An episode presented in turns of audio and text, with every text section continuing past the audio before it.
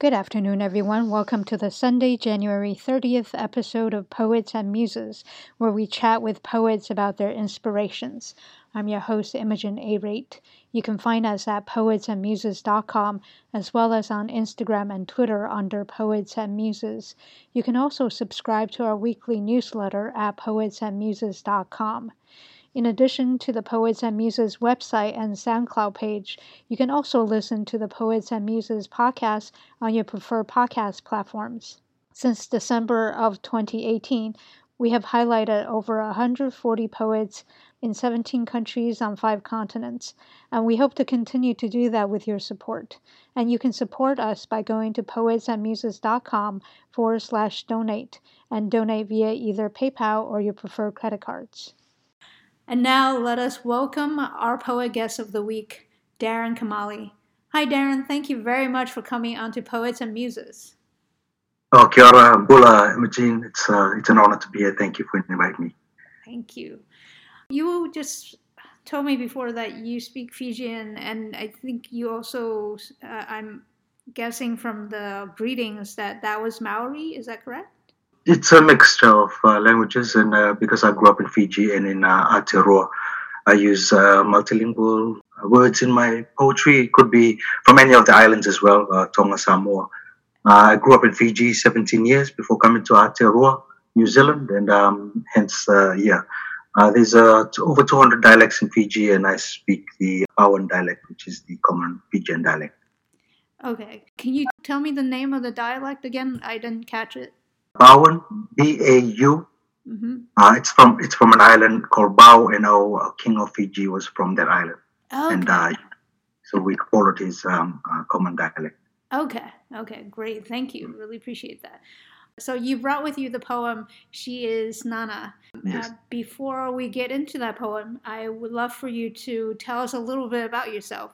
Yes, so yeah, you know, I'm Darren Kamali. I grew up in Fiji, like I said. Um, my grandparents actually grew me up uh, while mom worked here in New Zealand and Australia to um, uh, pay for my school fees, and uh, yeah, was uh, allowed me to get educated in Fiji mm-hmm. and in New Zealand. And um, yeah, so I grew up in Fiji 17 years uh, in a house in Samabula North, Tumbo Street in Suva which is the capital of Fiji. Okay. And um, yeah, I grew up there. My grandparents grew me up. I went to a Marist Brothers School.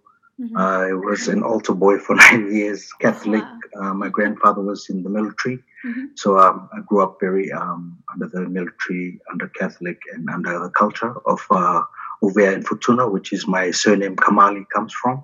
Comes from an island called Uvea and mm-hmm. another island called Futuna, which was my great grandparents' island. And they eloped to Fiji four generations ago. Oh, wow. Okay. Yeah. So most of my poems that I'm doing in this book is my memoir poems called Vunimango uh, Mango Bar Collections. And that's when I was growing up in Fiji. I've got a compilation of 41 poems that's uh, being published at the moment. Mm-hmm. And that should be available online in the next couple of months. Okay. Yeah. When did you start writing poetry?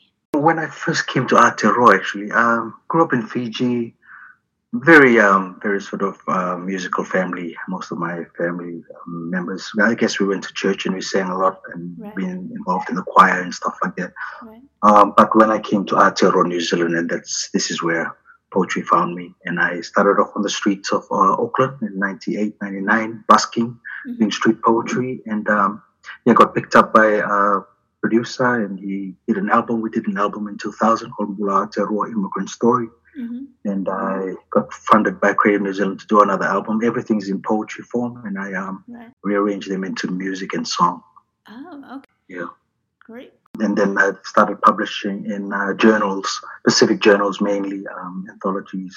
Started in 2006, mm-hmm. and my first first full book was uh, launched in 2011. Mm-hmm. Went to a residency in Hawaii 2012, and I released my second collection with a Hawaiian publisher, mm-hmm. Ala Press, in uh, 2014. Mm-hmm. And uh, yes, it's been six years coming for this uh, next compilation. Wow. Yeah. What made you decide to do poetry when when you got to New Zealand? I came here in '92 uh, and I met up with a reverend called uh, Reverend Moore Strickson Poor. At the time, I was sort of looking for you know, sort of ways of where I'm going to go from here. Right. Uh, being lost, coming out of a village in Fiji, and just being an independent and um, individual in the city Right. was a bit of um, yeah, it was a bit of an eye opener for me as well. And uh, Right. it was great that I met this reverend, and he said to come into his. Were, he was doing a course, which was a social work course, but it was heavily based around art and poetry therapy. Oh, Um, and so my first three poems that I wrote was uh, where I am, right. where I'm from, and where I'm going. So those were my first three poems in '98, and I haven't stopped writing poetry since then. Wow. Yeah, that's amazing. So, if you don't mind reading the poem She is Nana for us, then we can discuss it. Okay, then. This one's dedicated to my grandmother. Mm. She is Nana. Tears fall like silver rain, sleepless nights, countless rosary beads between withered fingers, freshly lit candle burning on the altar. Our Father who art in heaven, Lord be thy name. Pacing the front yard step by step, bead by bead, as hours disappear, sorrowful mysteries. Hail Mary, full of grace. She has witnessed children bearing babies, unknown fathers, generation, what next? All she ever does is pray, God have mercy on us. Jobless, violent fathers, loveless, desperate mothers, sorrowful mysteries. Glory be to the Father, to the Son, and to the Holy Spirit. She refuses to go, saying, Not yet, growing older, watching grandchildren grow, great grandchildren grow to have children. The cycle continues, untold stories unfold. Nothing good comes out of the barracks. I came back to visit Nana, to sit under that mango tree with her one last time. For theirs is the kingdom, the power, and the glory forever and ever. Amen. Thank you. Thank you. You talked about being raised Catholic. Can you tell us a little bit about the spread of Catholicism in the Pacific Islands? Yes, I think the influence of Catholicism came through France, uh, came through France and Tahiti, which is French Polynesia, Right. and then um, yeah, it eventuated throughout the Pacific, Micronesia, Polynesia, Melanesia, hmm and um, yeah, so they had missionaries back in those days, and Right. um, so I think it's one of the biggest religions in the Pacific. Uh, second, probably to Methodist. Oh wow. Yeah, there's a lot of Catholics in uh, in the Pacific as well. Wow. I grew up Catholic and I came to New Zealand, and I think I, I'm more sort of like I see myself as a spiritual person nowadays than than Right. religious. Right. But um, yeah, uh, it was good learning. It was good growing up with my grandparents, and um, yeah, I learned a lot of um, morals and values from them as well. Right. Right. And it, I think it's the Lord's Prayer, right? That's throughout this particular poem. Yes, it's from the um, the Rosary, the Holy Rosary uh, prayer. hmm and it goes through um, yeah different stages because when I was growing up in the islands, uh, we had to say prayers every night, and yeah, for sure, go to church on Sundays. Mm. Um, yeah, it was everything. Novenas in the morning sometimes, and uh, yeah, to do the First Holy Communion, baptism, confirmation, all the um, rituals of the Catholic Church. Right. Yeah, yeah. What made you decide to interweave this poem with the prayer? Normally, when I was growing up, I was a teenager. I used to go out, and my grandmother would be just really worried about you know getting late and um, Right. what about Suva as well? Because yeah, yeah, and then she'll be out in the front yard with her rosary beads in her hand, and uh, she'll be praying the rosary and waiting for us and hoping every next bus or car that'll that'll be us coming home and stuff like that. So Right. yeah, she was always worried uh, in, uh, when I was a teenager, and I guess yeah, when I was 17, it was a bit of a relief. But although she was sad that I had to go to Aotearoa, New Zealand, Right. uh, she was happy that uh, yeah, it was for better opportunities and uh, yeah, yeah, and to yeah, and to, to have some good influence, I guess. yeah. Yeah. When did you write this poem? I wrote this this whole collection over the last three years. Oh wow. Okay, so it's very recent then. Um, Yes, but uh, it's a recall right back to the 40s in Fiji and barracks when my grandfather was a soldier and he got the barracks and all the story behind story about that. right. There's an American embassy that taken our plantation away and built its embassy behind our barracks, and uh, Mm. yeah, that'll be involved in the book too, included in the book.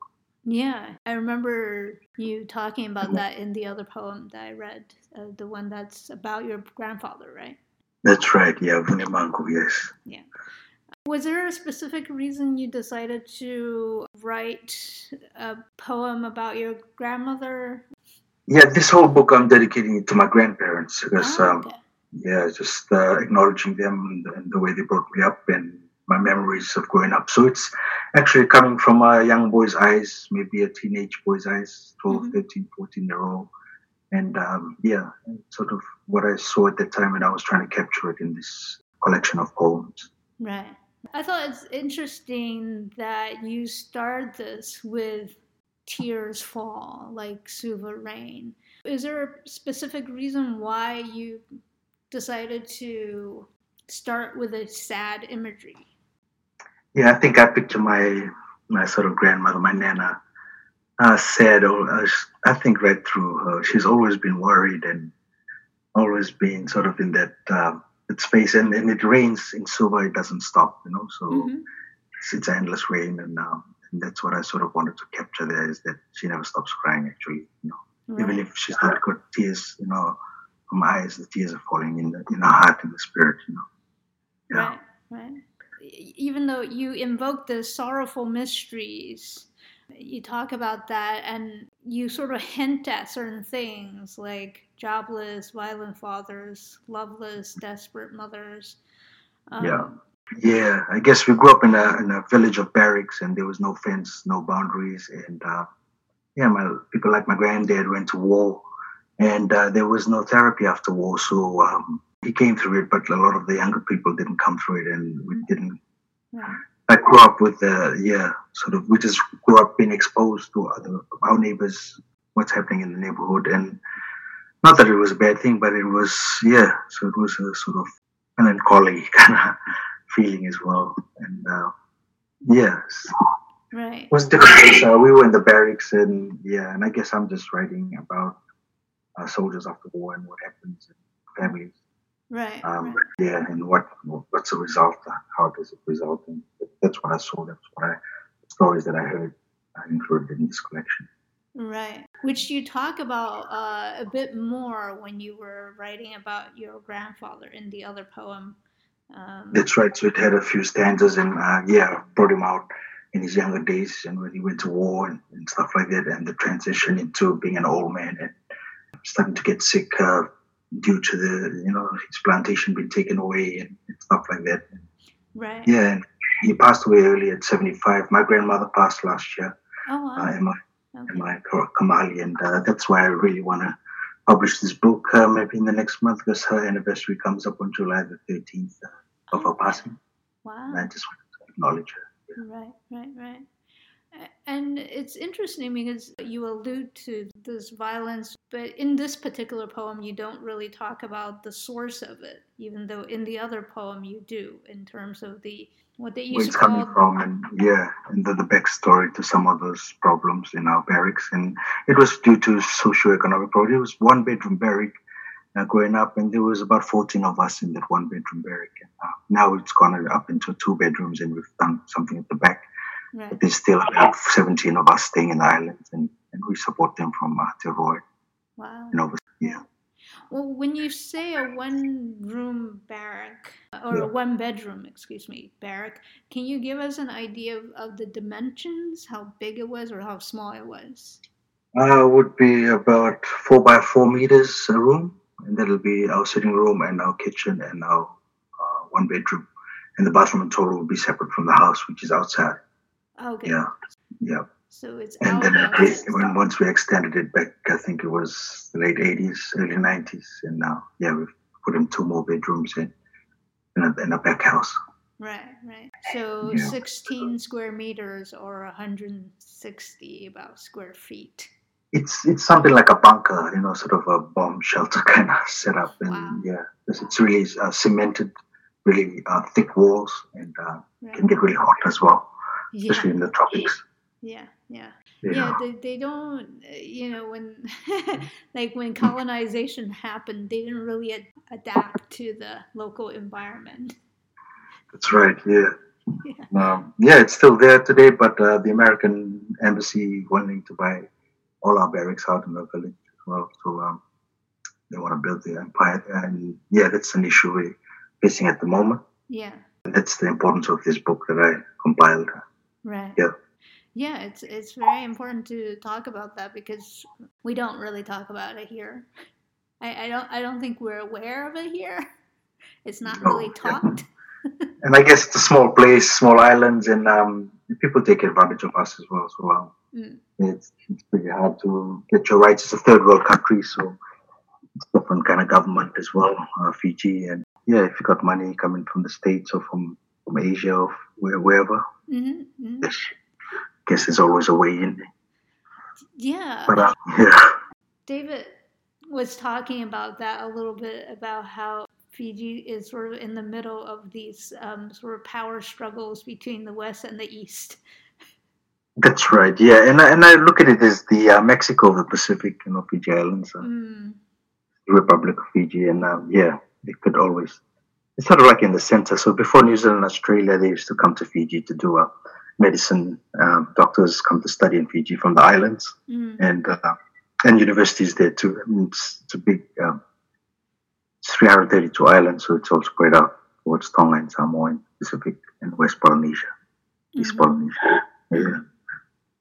Um, sorry, what, what do you what did you mean by um, before going to Australia they go to study in Fiji? In So during the 50s and 40s, 50s, 60s, um, they would go to Fiji to study medical studies, hospitality studies, theological schools. okay. Uh, and once they developed the relationships with Australia and New Zealand, now they started to come this way. But we still have the University of the South Pacific in Fiji and stuff like that. And um, yeah, people still go there. Um, and I guess that's how we really uh, build relationships between the islands as well with uh, with us here in the Pacific. Oh, okay, that's Yeah. interesting. And was that interrupted during the Civil War, during the unrest? Uh, the coup, yes. Uh, there was the first coup. I was 87. I guess you had some of those in my grandfather's story as well. hmm That's when uh, Brigadier General um, Rabuka took over and they called my grandfather back into the military force Mm. after his retirement to um, uh, be military intelligence for that first call in 87. Um, I've wrote, written a song about that and I've, I've written quite a bit of that in this book as well. Right. And um, yeah, so um, and that was just the first one. I think we had four since then. Right. And for the last 30, 35 years, yeah, we've been just having endless calls. Yeah, um, yeah. Right. Right. It's almost like a chain reaction, isn't it? It's hard to get out of once you're in it. Yes, and I guess the the government has got used, gotten used to that, and uh, it's been a military-led government uh, since then, and, and it's going to probably always be uh, since the republic. Right. Between the PTSD and the very cramped quarters, you could definitely understand the trauma that might result from that. Yeah, I guess uh, now it's not as poor as we grew up, or my parents grew up in the barracks in Tumbo Street. But uh, yeah, they're still suffering there. They, it's, it's really hard, and especially after this COVID, um, lot of them has lost their job. My cousin has lost his job. He's only three days a week, and normally he works 40 hours a week, and he gets only 150 bucks. So Oh, wow. yeah, it's, it's, not, it's not easy. I guess that's why I was sort of chosen to come overseas as well, and for better opportunities and other stuff like that to support our family back in the islands. Right, right. Yeah. What I see is this very seamless integration between, you know, this reflection on the mood of your childhood and some of the harshness of it, interweave with the prayers. Was that in itself a social commentary? Um, uh, what were you trying to say with the juxtaposition between the two? Yeah, I mean, throughout the book, there's a lot of um, struggle and a lot of challenges that we face growing up there in the barracks, but it actually brings out. Uh, remember, there's a, there's about 41 poems, and uh, Right. and it goes different characters, and then actually um, it weaves. I think the, the good memories into the hard times as well. Right, right. So it's like, oh yeah, I remember that, or I remember somebody telling me that story, or yeah, I remember that feeling when uh, I had experienced and something happened, Mhm. and uh, all of that had that you know created the juxtaposition in terms of uh, yeah, the, the darkness and the light and the good and the you know the Mm. that comes out of the barracks, and um, yeah, and how it changed over the decades. So it's I'm writing about the last probably five six decades and, and how it comes comes through a different way. Yeah. So um, yeah, the forty-one poems will collect the, the whole thing. I, I, guess I sent you about three poems, and mm-hmm. there was yes. the extended one. Yeah. Yeah. Uh, and yeah, it took me a while, I guess, because um, it's just last year I wrote probably a dozen poems to add to this, and uh, that really finished the collection properly. Right. And uh, and I felt it was ready to go after three years, and um, yeah, it feels right. And my grandma passed away last year, and I told her before she passed that this is going to be a book right. to remember. Yeah. So they, their memories are not in vain. Mm-hmm. Mm-hmm. Yeah. Specific to this book, though, the melancholy. I mean, you you do talk about some of the the happier thing seems to be now. Like the last stanza is the more. Yeah. The so um, yeah, to sit under that mango tree for one more time and just you know yeah. remember the, the last Talanoa, last conversation with us, and, and that was when she passed. And for theirs is the kingdom, the power, and the glory forever and ever. Amen. That's my grandparents right there. Yeah. Right, right. They got up to for me. They got up to heaven, you know. Right. To, right. to paradise, to, yeah, right. to Polotu. Yeah. Right. In a way, it's a very like I don't know if I want to say Catholic or Christian because I'm I'm not uh, I'm actually not religious. It is Catholic because um, that's from the Rosary, and um, we we did that every night. Seven thirty, we had to come to the lounge, report to the lounge, and um, yeah, seven thirty on the dot. The whole family was saying the Rosary five decades of the rosary and uh, yeah we had different mysteries and this one was a sorrowful mystery right yeah. right and this poem as well it gives you that sense because the teaching especially i guess especially catholicism but you know correct me if i'm wrong like i said i'm not religious myself so i don't have yeah. those teachings as a base but from what i understand of it is that you know it's it's always a delay gratification. You kind of trudge through life and then you wait to go to heaven. Yes, that's right. Yeah, yeah, that's that's correct. Yeah, that's pretty right. And um, yeah, I guess we grew up like that, and it was about yeah. At a point, I grew up with seven sisters as well. So mm. my mother had an older sister, and there's seven sisters, and we all were brought up Catholic, and um, we would go outside, and we would, would want to see the lady of Fatima, you know, the three ladies of Fatima, they might appear above the mango tree or something. I guess that's how much we were involved and how much my grandparents were staunch about the Catholic religion. Right. Uh, into, into most Street, that household, there can never be another religion that comes to them. Otherwise, even if you were a member of the family and you change your religion, you would be, yeah, cast out of the family. that's wow. how staunch my grandparents were, actually. Wow. Yeah.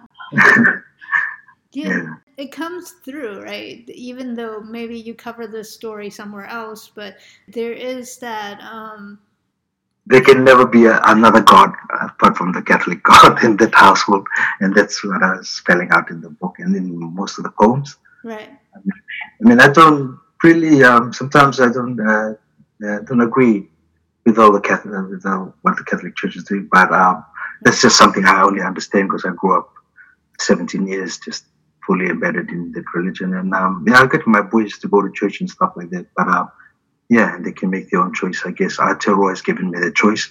Mm-hmm. At 17, I came to New Zealand, and uh, yeah, got, I was more of an independent.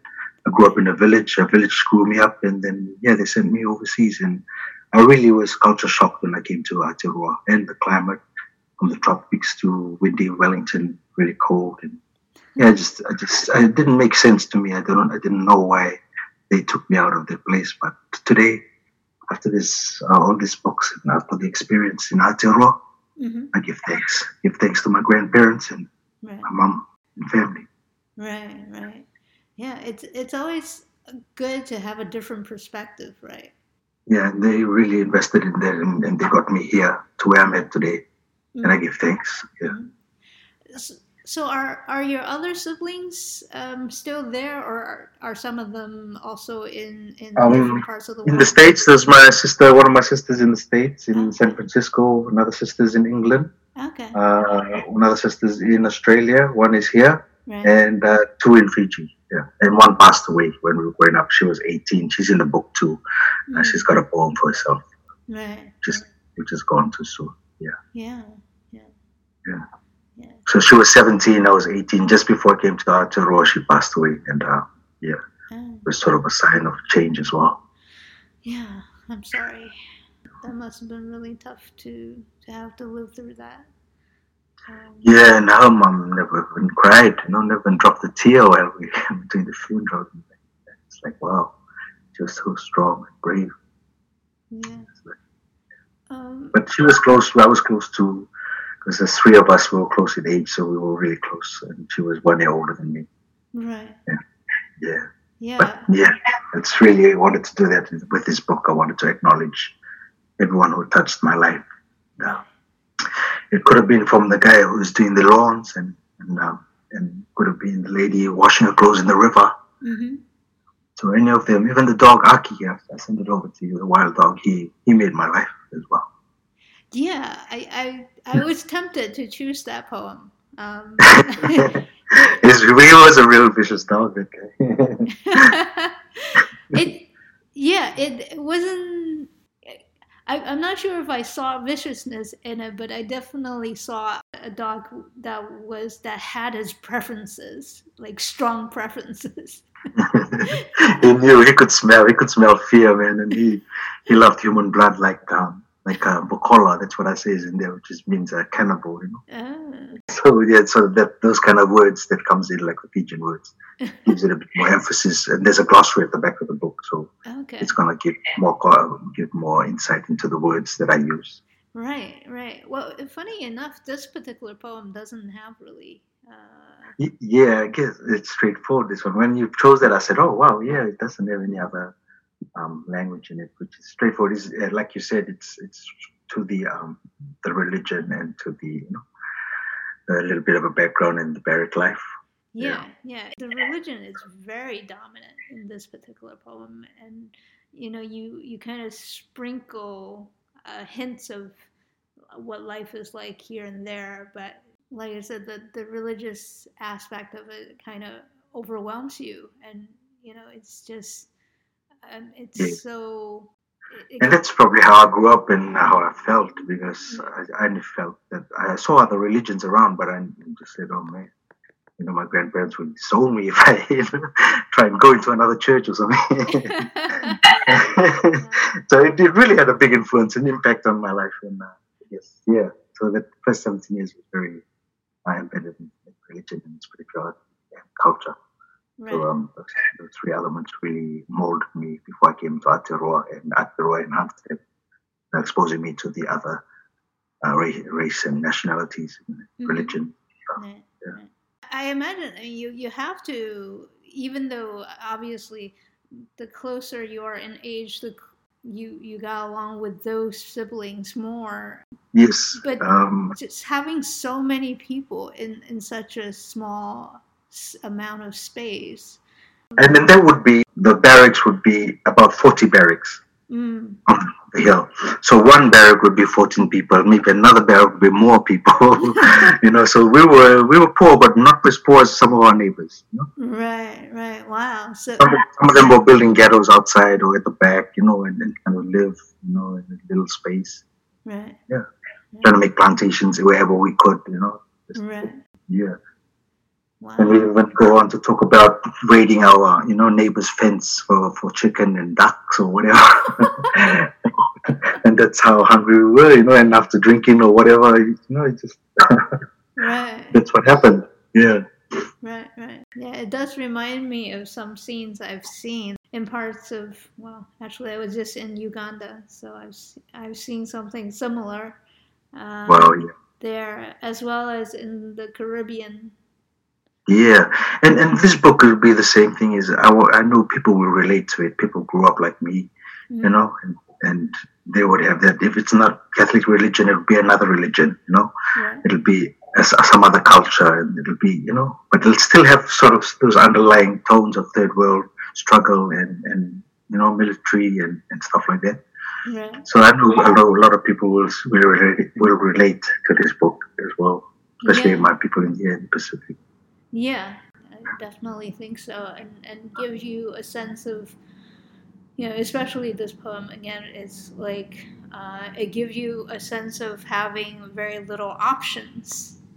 That's right, and I guess um, that's where creativity really was born. You know, and I tell my children nowadays, man, you know, we didn't have a present growing up for, for, for Christmas or birthdays, you know. We really improvised. We went out there, we broke a stick, and it was our gun, you know, it was our rifle, whatever we imagined. We played marbles, you know. Our seasons were not uh, not weather seasons. Our seasons were kite season, marble season, you know, Right. top season, and, that, that's it's it's included in the book as well. So I Mhm. guess with this book, you need to read it from start to finish, and you will get the gist of the, life of a boy growing up in the barrack in Wall Street, Samborno, Right. in the island. Right, Yeah. right, right. Yeah. With this particular poem about your grandma, there there is a sense of her having a very melancholy, as you said before, life, and very little escape from it. It's just one day to the next, very similar. There is um, a certain monotony to it.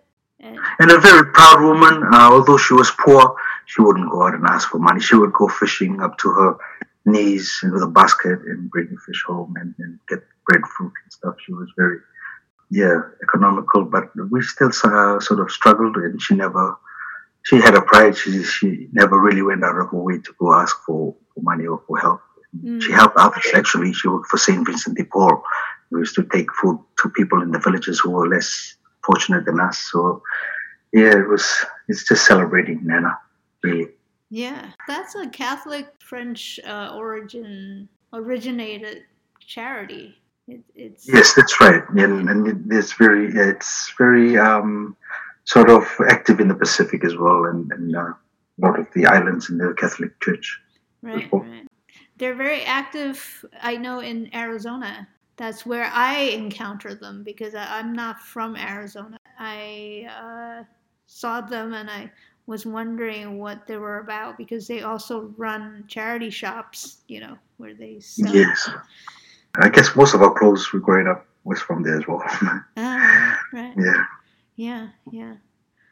And she was good at sewing, grandmother, and, and stuff like that. You know, she had one of those old machines, Right. uh, Right. swinger, swing, swinger or something. Yeah.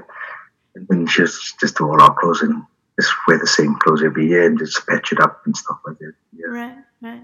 Well, that's interesting because you're telling me these other aspects of her life. Um, can I ask you um, for what reason, uh, why you decided not to include those aspects, like the fishing, the pride? Yeah. Um, there's actually a few poems on her in the book Okay. and flows into yeah her some of her backstory, which is yeah, and this is just one of them. Right, Banana, but she appears, yeah.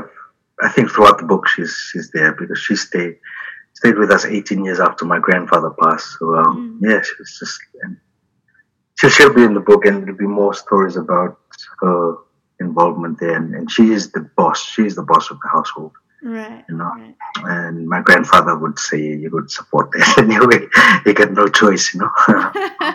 yeah, often. I mean, often it's the un, it's unspoken, right? The power structure, even. That's right. So most of the things I'm not saying, you can hopefully you can pick it up in between. Yeah, when you're reading most of the poems, and uh, yeah, it's it's not what I'm really saying. Some of them is what I'm not saying, and Right, hopefully that comes out. Yeah, right. but like even with that, if you're not Catholic, you would not know that it was Catholic prayers. Mm-hmm. Yeah, but as soon as you, if you were Catholic, you would know. Oh yeah, sorrowful mysteries, uh, glory be to the Father. Yeah, oh yeah, all those um, catch terms, sort of from the Rosary. Right. Yeah. I didn't. and even the, the prayer of our Father in heaven. yeah. Yeah, Yeah. I, I've definitely heard some. Some of these are very familiar. I've been to Catholic church uh, services before, so I'm, and also, you know, where America is such a Judeo-Christian country, it's you know you can't help it; it comes through. You know, like it just it's extreme. Yeah, it's awesome. You guys got everything going. it, it definitely permeates, uh, and so you can't help but be familiar where you, you don't even realize until you catch yourself uh, thinking, "Oh my God!" I know that one. Yes. Yeah. But I didn't know about the sorrowful mysteries. That's part of the prayer as well. Yeah. So you have the joyful mysteries, the sorrowful mysteries. You have a, I think there's three mysteries, Oh, okay. and then all those mysteries will have uh, five decades of the Rosary within them. They'll have their own way of saying those prayers and stuff. Oh. And yeah, we, we used to spend hours praying at home. I guess that's how I became a teenager. I started to, and mean, after nine years of altar boy and just continuous prayers in church, yeah, I started to rebel at teenage years. Right. And I guess that's where it's closer to the time for me to come to New Zealand. and I think it made it easier for my grandparents to send me to Aotearoa as well. Right, Yeah. right. Yeah, but uh, yeah, it was really, and I don't want to do that with my kids. I don't want to really like you know force it on them. I want them to enjoy enjoy the process of prayer or enjoy the process of church, you know, Right. and don't feel like they're forced to do stuff. Yeah, yeah, exactly. But you know that that's the luxury, as you said, right? Um, as well as with the physical luxury of choice of having presence, but there's also the luxury of choice of having different religions to choose from. That's right. Yeah, because in, uh, in our little village there, we would have all the religions. We'll have about eight different churches, Mm, and that'll be like almost five, ten minutes apart from each other. You know, mm, it's all in the area, and everyone's doing their own thing. Mormon Church, Methodist, you know, Right. Anglican, AG, and um, yeah, it's very much uh, full of cult churches as well in the islands. So, yeah, I guess um, if you're a priest or you're a talatala, one of these um, pastors you really looked after. Um, the priests were like um, gods in our houses. We had to, yeah, serve them when, when you see them coming. right. Uh, more than probably our, our chief Ah. sometimes. right, right. but um, yeah, it's just that, that importance of um, spirituality, I guess, and religion to our people nowadays. And uh, it's all embedded into our culture, I guess. Right. Well, Yeah. yeah, that brings up an interesting. Um, I was wondering in terms of the existence and how the influence of the indigenous religions. How does that compare to the you know Christianity? Uh, they have actually, um, some of it has been branded heathen practice, so they are not allowed to do that anymore. So um, it's the Catholic, it's the Christian religions that's the one that we're looking to, towards now. And um, Right. Yeah, some some of them, if they're still practicing the old way, they get banished from the church Oh wow. for yeah for, for sort of doing other stuff. And, Is and it's, which is sad too because we've lost a lot of our culture in our in our taumas and our treasures that we use. And I do a lot of museum work as well in terms of uh, reviving uh, hair traditions of Fiji. Right. And so there, yeah, that's that's my other project that I do on the side, and I write poems for that. Right. Yeah. Yeah. That's But uh, yeah, there's there's a lot of practice that we need to tap into in terms of old spirituality, which is very significant, and even in terms of medicine, in terms of herbs and leaves and, and other stuff like that. right. Um, it's really been taken over by yeah the Western culture. Yeah. So is that the case even now, or is it different now? Because I know, um, so David was telling me how Aotearoa, New Zealand, um, how eh, basically in the 80s there was a deliberate decision to raise up indigenous cultures. And that's how there was a change in the attitude toward indigenous peoples. So I was wondering if there is or uh, was a similar movement in Fiji in terms of revitalizing the culture. I guess now we can, especially with in terms of research and revival and museum studies, Mm. to do that revival projects now. But yeah, it depends because you have to go through the Ministry of iTaukei, which is the indigenous Fijian people of the island, and it's through them that you can practice those in depth with those uh, old practices as well. Mm. Then I guess it, it comes down to the blessing and the permission from uh, the indigenous people Right. as well. And uh, it's, I guess we can do it now. And in terms of my studies, it, it complements what I'm doing and sort of yeah, informs the uh, treasures that I study. And I guess it's accepted by them as well, and it's appreciated. Mm-mm-mm. Yeah. That's good. So, similar to you, uh, my grandmother had a very outsized influence on my life. In many ways, she kind of raised me. She was often my babysitter. So, Beautiful. the poem that I'm going to read now is a reminiscence about her um, and also about that part of my childhood. So I'll read that now.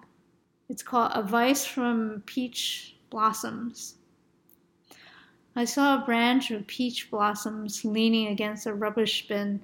It talked to me about spring times a long, long ago, years of climbing trees and fighting boys with innocence of the past, when peach trees lined schoolyards with blossoms profuse, and teachers spoke of one, two, threes in a language I've since disused.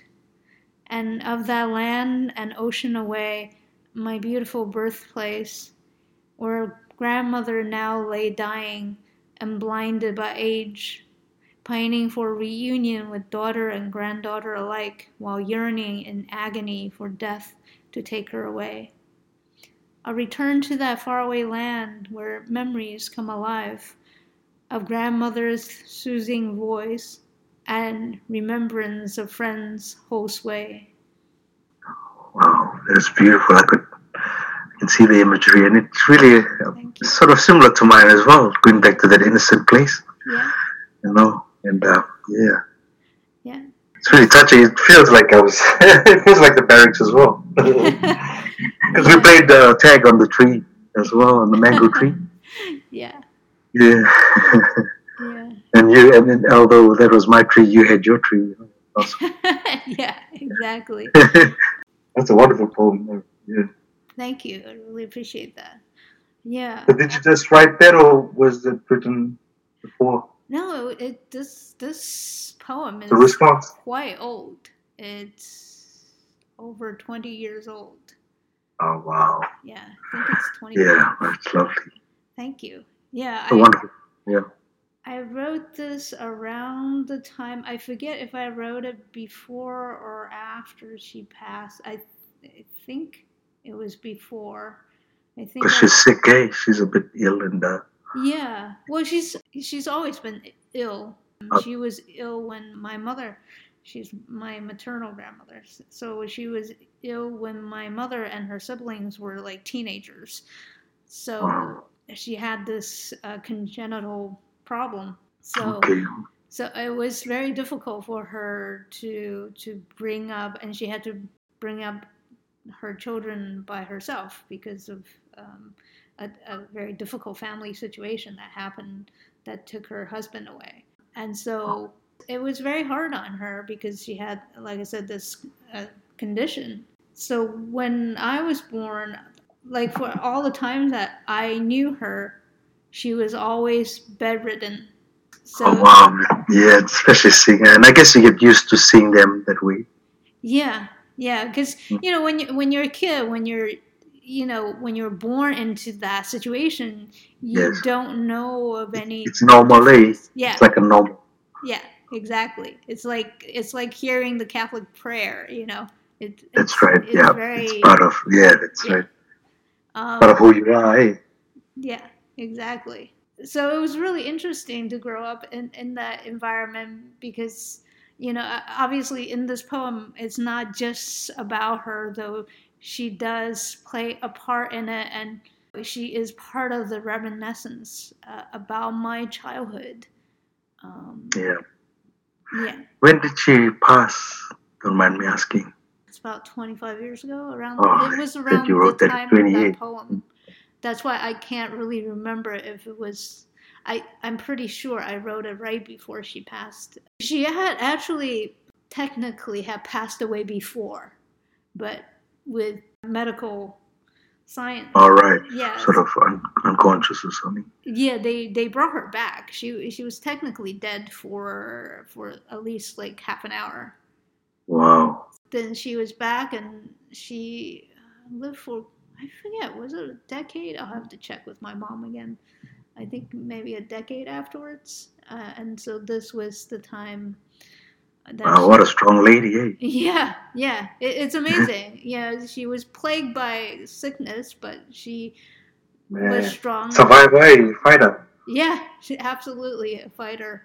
It's funny because you know when I after I sent you the poem, I wrote another poem about the the stubborn women in in my family. I can relate. yeah, That's a good one. I want to hear that one too. one day. yeah, exactly. Like what you said about your grandmother, you know, like the sense of you know, we know what we want. We're going to stick to what we want. That's right. and there's no other way. yeah, exactly. Our word is law, kind of. It didn't manifest that way in particular, like in the way that they related to, well, with my mom, yeah, a bit more like that, but I don't remember my grandmother being that obstinate. Mm. She didn't really say you have to behave a certain way or else partly because again uh, because of her health condition she can't really exert that energy yeah i guess is that she's always trying to yeah yeah preserve energy eh? yeah exactly and funny enough she was raised catholic she went to catholic school oh wow. Yeah. Yeah, yeah. so i guess back in those days eh, like, yeah. Yeah. There was a certain religion yeah. Yeah. And and also she she grew up at a time that was quite chaotic so i think better education was through the religious schools. That's right. Yeah i guess so too because we all went to yeah we got educated in those schools. Yeah yeah. So and it was affordable eh? yeah. Yeah she was not vocal about i don't think she was religious i don't remember her being preachy. I don't remember her like she didn't read the she didn't use the rosary beads and everything. Well, also political the political climate change. So um, even if she was, she wouldn't be able to express it. But as far as what I know from what my mom told me, uh, I don't think she ever was one of those, you know, church going people. It's just that her Catholicism I don't I don't even know if she was religious, but she did go to religious school. Again, more for the education than anything. Probably from the parents, hey, from your great grandparents. Yeah, I don't I don't think my great grandparents were religious either. Oh, okay. I think it, you know really it was just a practicality because the Catholic um, uh, they they ran the schools. So, oh, right, yes. You know, and, so it's connected. Eh? Yeah, because you know they they don't separate the educational aspect or they don't separate the religious with the secular education. They go hand in hand. So yeah, when I say she went to Catholic school, it's more just a matter of that is the sort of school she went to for a better yeah. education rather than uh, she went yeah, to Catholic. Following the religion and right, yeah, that's right. right. Exactly. Yeah. Exactly. Fair enough. Yeah. But there are definitely some that mango tree sitting on the man- under the mango tree of your imagery that you brought up that sense of serenity it really yes. it just made me think of this poem because there was a lot of serenity when i was with my grandmother that i couldn't find when i was with my parents definitely yeah and yeah i was really close to them growing up um, than i was to my mom his mom was overseas most of the time but yeah, those were great times and memories, and yeah, yeah, it's good to capture it and um, yeah, and feel that again. Yeah. Like you said, it's reminiscent for your poem. It's reminiscent for me too. Yeah. And yeah, just going back to the childhood time and, and place and, and other person. Right, right. And the school, you know, the I just I love peach blossoms just because you know they I don't I don't think they smell nice. I don't remember the smell. I do remember how beautiful they looked. Yeah. And you know, it's it's springtime. It basically just meant springtime, and there were harsh winters, so it's one of those change, hey, change into something bright, eh? Something. Yeah, yeah, it's a sign of life again, you know, after That's right, yeah. after the harsh And you feel that as well. You feel it when you say you know, as soon as you hear that word blossom, eh? Right. Right. Yeah. It sort of brings that image, eh? yeah, yeah. So, so it always reminds me of that, and there there is definitely a sense of innocence, right? Because when you're looking back and you know when you're fortunate enough to live a childhood that is it's not the most peaceful but still it's not horribly traumatic. So your memory affords you that that peace.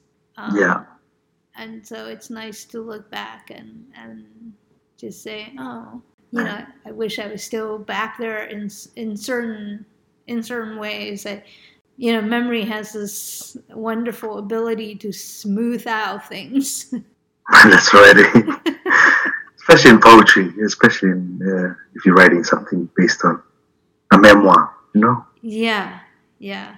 I think there are certain episodes that are traumatic that stands out, and then you have poems about that. But you know, that's usually separate and then you yeah. have the ones that are about the happier times and I, I, don't tend to write about the happier times yeah yeah yours is very um, like mine is a mix A although it's it's still got a memory in it it's uh, like i said like you said you know violent fathers and all that's coming in eh?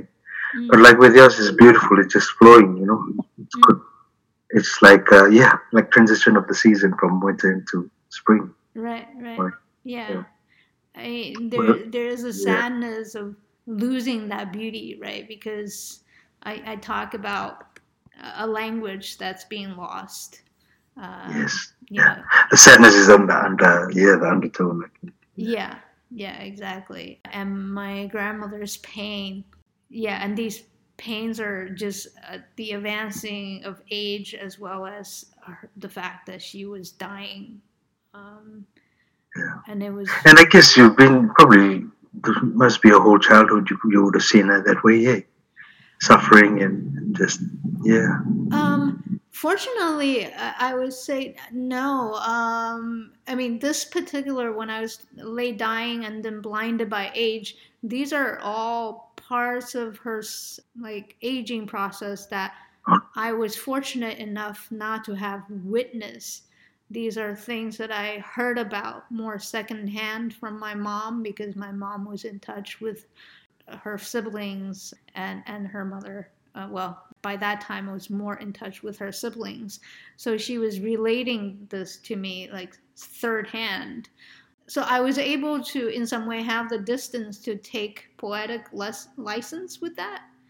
Um, so when you're reading it, it flows with the rhythm. It doesn't it doesn't jar as much as if you're experiencing it directly, like in your poem. Um, and you feel like it sits well, and you know when once once you're happy with it, eh? Once you, I mean, sometimes you have to find the right words to sit properly together. Yeah. To make make it mean you know, what you want to mean. Yeah, yeah.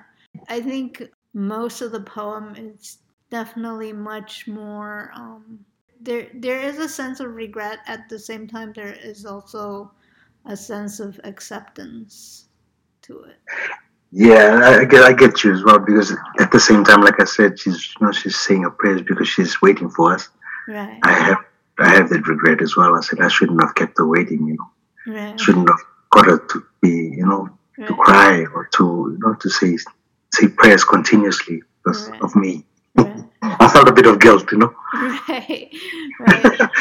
yeah. yeah. The wonderful thing is that you had that beautiful moment that you were able to see her again mm, prior to her yeah. passing. So, you know, you were able to say your goodbyes, which is really, really wonderful.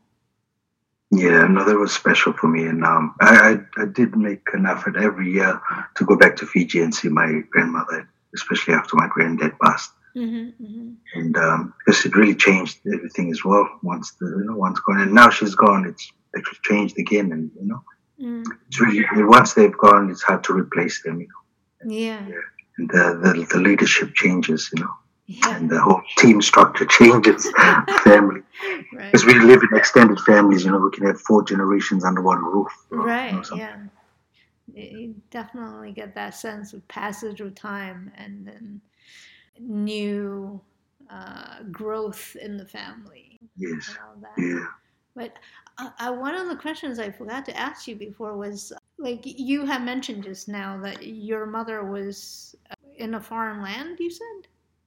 She was here in New Zealand for seven years before I could come over.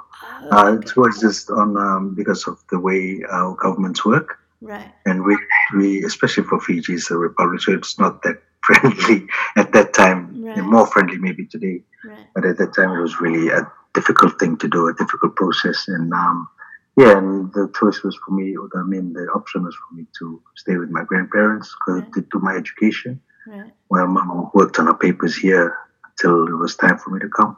Right. Yeah, so it took about seven years, and uh, during that time, that was the way I got educated, and I could wear some good clothes and stuff. Was when mom was working overseas. Right. Yeah. Because uh, they, we came from a broken home, so most of my sis- my sisters I was talking about, they're my first cousins, but we all grew up together Ah, okay. in the same household, Right. and uh, they didn't have a father just like me. And my father was my granddad, and my grandmother was sort of like a mother because my mom wasn't around. Right. and uh, they were mm, yeah for a lot of us and not just us and there was a lot of other homeless people that had come through the Mm. barracks uh, through 27 Tombeau Street Right. and um, yeah so, so it's this it's the whole history about this memoir that I'm trying to put together Yeah, you talk about that in your other poem about your granddad, about people coming through, and yes so the open door policy and uh, you know the door is never closed. As soon as you wake up in the morning it's open and anyone's welcome you know yeah. And right, there's about yeah i mean i was counting uh, when i left at 17 there had already been 75 different homeless people that had come through wow, the barrier that's amazing. so I, yeah so i've met different aunties and uncles from the streets and stuff like that who i saw begging and the next minute they were staying with us at home you know Right, right, it was sort of that kind of home you know it's a refugee camp and sort of kind of thing. right, right. Yeah, find a spot and, yeah can, yeah, make a bed there yeah right. And and I find that interesting the the aspect of your mom, you know, being away working on her papers, uh, the legal papers, in order for you to to bring you over, and it's it's so reminiscent of you know other immigrant families here as well in the U.S. And, the sacrifice hey, that, that, you know yeah, now. And then I guess that's why you know really can't help but you, know take care or give back reciprocity. You know back to how they brought you up and all the stuff that they've done for you, which is you can't pay them back. you know? right, Yeah, but um, I I'm in this could I'm in a better place now. You know due to their vision right, of growing up, and if I didn't grow up the way I did, I mean I wouldn't change it for the world. And and I guess that's what made me who I am today. And yeah, and the poetry has really resonated with me when I first came to Aotearoa because it actually where I grew up was was poetry. You know, it was uh, yeah, it was song. You know, it was like yeah. yeah, And I tapped into it and I found poetry. Poetry found me in Aotearoa. It just felt right, felt good. It felt like um, yeah, that was me. It was what I was destined to be. And to write my stories is the main thing is to tell you know hmm tell people where I come from and and, and share Pacific poetry and stuff like that. Right.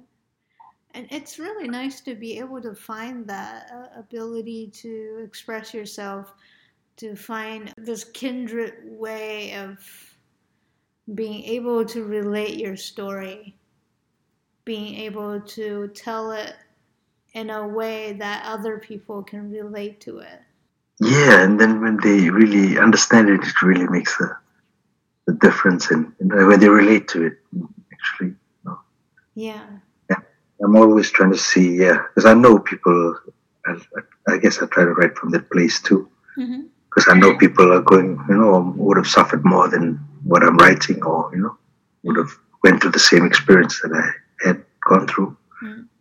And uh, yeah, I guess that's why this this one, this particular piece was, you know, for all our grandmothers.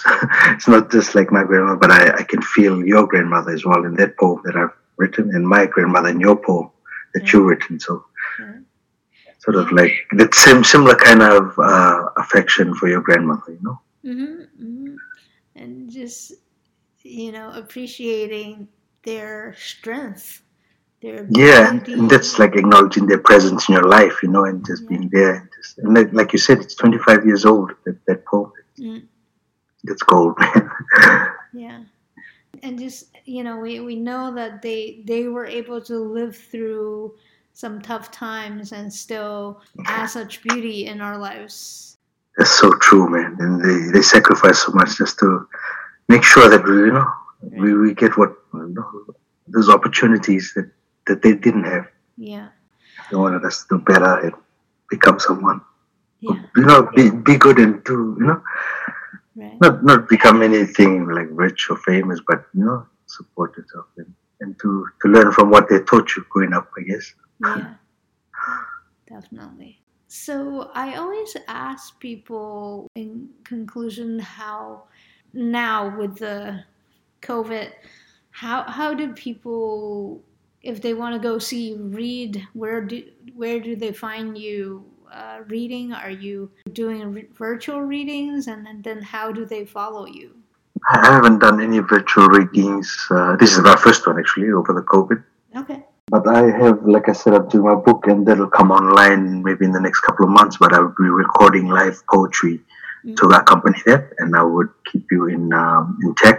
But for now, my Facebook page is DK Pacific Poet as an artist.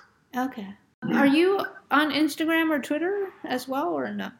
I am, but I'm not as active. Actually, I'm pretty slack. no worries, no worries. yeah, so yeah, just Facebook, and uh, I'll I'll get a link once everything's online. Okay, Yeah. sounds good. And otherwise, people can Google my name online.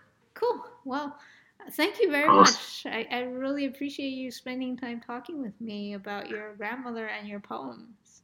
Oh man, it's pretty exciting. This is my first time I've talked about this uh, before. My uh, like hardly anyone knows my book is coming out yet because I'm keeping it on download. But I want to put that out soon. And uh, yeah, it's this is my first time that I'm sharing it uh, on public media. Yeah. And thank you so much, Imogen. I really um, appreciate your time in uh, sharing and and taking time to share with your grandmother with me as well. Yeah, thank you. You can find us at poetsandmuses.com as well as on Instagram and Twitter under Poets and Muses. You can also subscribe to our weekly newsletter at poetsandmuses.com. In addition to the Poets and Muses website and SoundCloud page, you can also listen to the Poets and Muses podcast on your preferred podcast platforms. I'm your host, Imogen A. Rate. Thank you very much for listening. I hope you have a safe and healthy week, and I look forward to bringing you another episode next Sunday.